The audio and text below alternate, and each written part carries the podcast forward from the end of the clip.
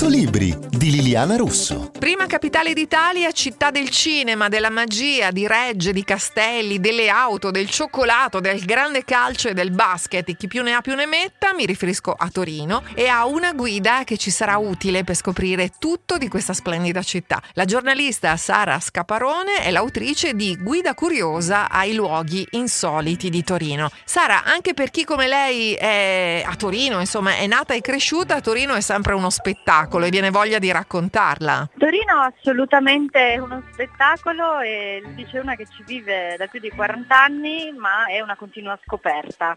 È una città che va, non va data per scontata, che va conosciuta poco per volta e che sa rivelarsi agli occhi più attenti anche mostrando segreti sconosciuti ai più. Esatto, mi ha sempre incuriosita questa nomea di città dell'occulto e della magia. Vuole spiegarci perché? Allora, ha questa nomea di città dell'occulto e della magia dovuto al fatto che la città è eh, notoriamente divisa in città bianca e città nera.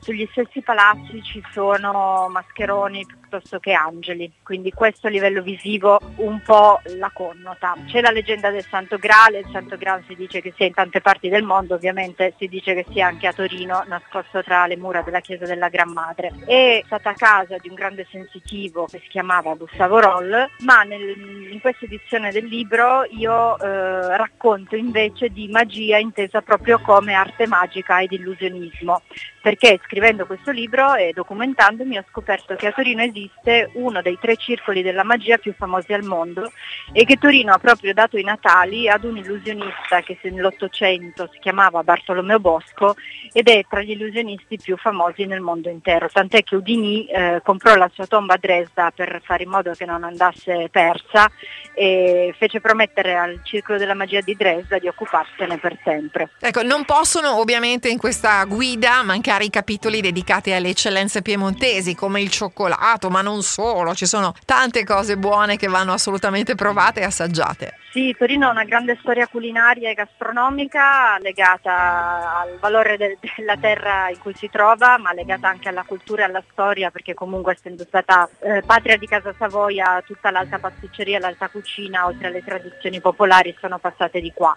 Eh, io racconto, per esempio, visto che siamo sotto Natale, di due emblemi delle feste, che sono i cri-cri, sono, possiamo chiamarlo cioccolatino tipico delle feste di Natale che c'è soltanto a Torino, è una pralina rotonda di circa 2 cm ricoperta di piccole sfere di zucchero bianco, all'interno eh, racchiudono una nocciola Piemonte GP ricoperta da cioccolato fondente e la caratteristica è che sono avvolte in carta coloratissima e quindi sono un po' il ricordo dei bambini, eh, dei Natali d'infanzia ma anche il ricordo dei grandi perché sono proprio una caratteristica torinese. Qui a Torino ci sono un panettone tipico e un pandoro tipico, il pandoro si chiama la nuvola, il pandoro nato diciamo in forma diversa da quella milanese in provincia di Torino nel Pinerolese si chiama Galuppe quest'anno compie cent'anni, quindi racconto anche queste cose. Anche solo per questo vale la pena venire a Torino a fare un giro. È una guida davvero eh, completa, molto interessante, una guida curiosa ai luoghi insoliti di Torino di Sara Scaparone ed è pubblicato da Newton Conton Editore. Sono Liliana Russo e noi ci vediamo in libreria.